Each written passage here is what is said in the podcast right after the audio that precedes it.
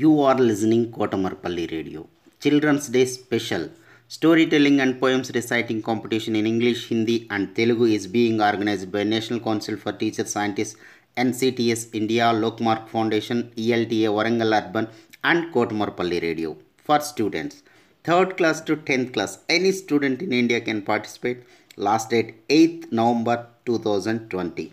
Further information contact Mrs. Umarani through email cdays2020 at gmail.com cdays2020 at gmail.com don't forget to enroll As part of this, Pujari Kavyasri, 9th class student of ZPHS Holagunda, Kurnool Andhra Pradesh, narrating you an interesting story. Listen and enjoy.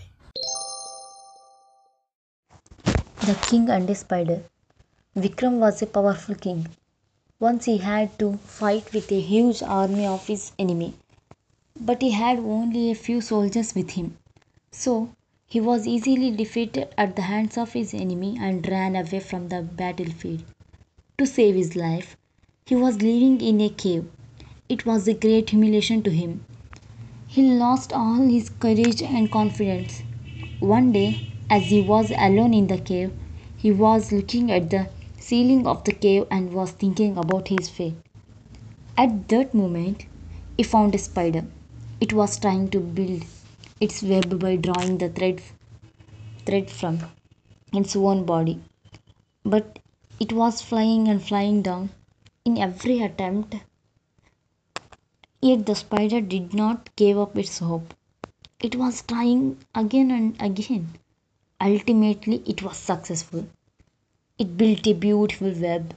The king Vikram was inspired very much by the spider's attempts and took a lesson from it. He thought, after all, a small creature like the spider is not ready to accept the defeat. Why should I, a human being? The next moment, he gathered a lot of strength and courage. He decided to wage war once again on his enemy.